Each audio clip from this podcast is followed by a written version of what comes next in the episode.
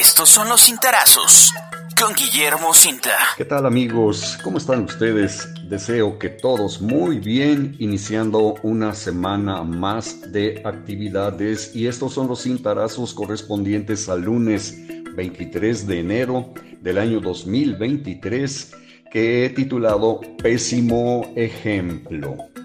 Nada tan peligroso como dar un buen consejo acompañado de un mal ejemplo.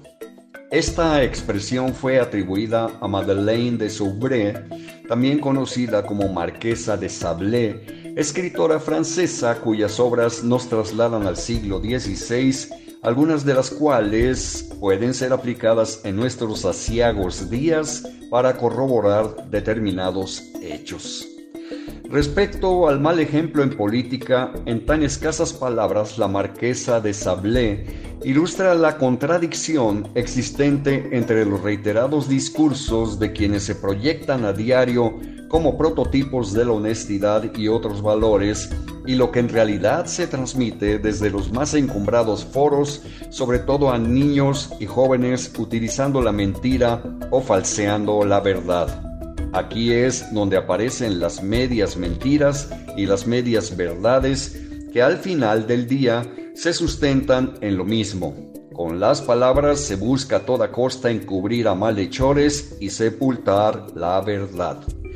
De por sí las condiciones éticas y morales de nuestra sociedad, podemos llamarle tejido social, no son las mejores y aparecen los incendiarios discursos torciendo lo evidente, lo real, lo comprobado, con el objetivo de sacar raja de la mentira, la cual es el principal ingrediente de la política.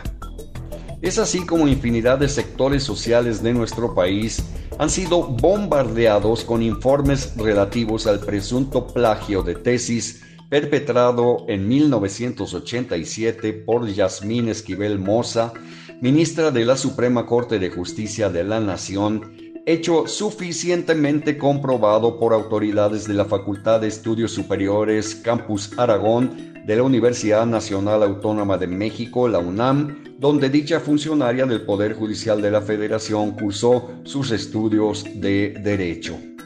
En 1987, para graduarse y obtener su título, recurrió al plagio para elaborar su tesis. Esto ya fue confirmado inclusive por el rector de la UNAM, Enrique Graue, quien, sin embargo, ha declarado varias veces que la institución carece de bases legales para cancelarle el título a la ministra, lo cual en un escenario dramático para la dama, repercutiría en su permanencia en la corte, donde le faltan 11, 11 largos años para concluir su periodo. Hasta ahora, la juventud mexicana ha escuchado que una ministra de la Suprema Corte de Justicia de la Nación pirateó su tesis siendo una jovencita egresada de la carrera de Derecho.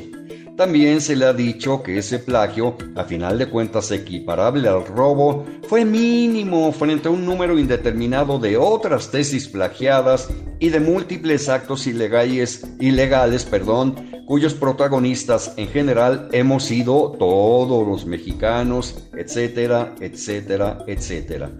Pero la realidad no puede ser falseada, mucho menos la verdad.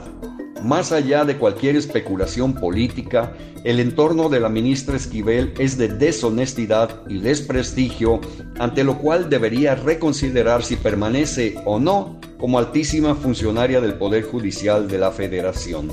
Simple y sencillamente, la dama no es un buen ejemplo para millones de jóvenes universitarios que en su momento también se, se enfrentarán al enorme esfuerzo de hacer su tesis profesional con total honestidad e integridad. Señoras y señores, les deseo que sigan pasando un magnífico lunes y nos escuchamos en la siguiente. Muchas gracias. Puedes consultar esta columna y más contenido en www.guillermocinta.com.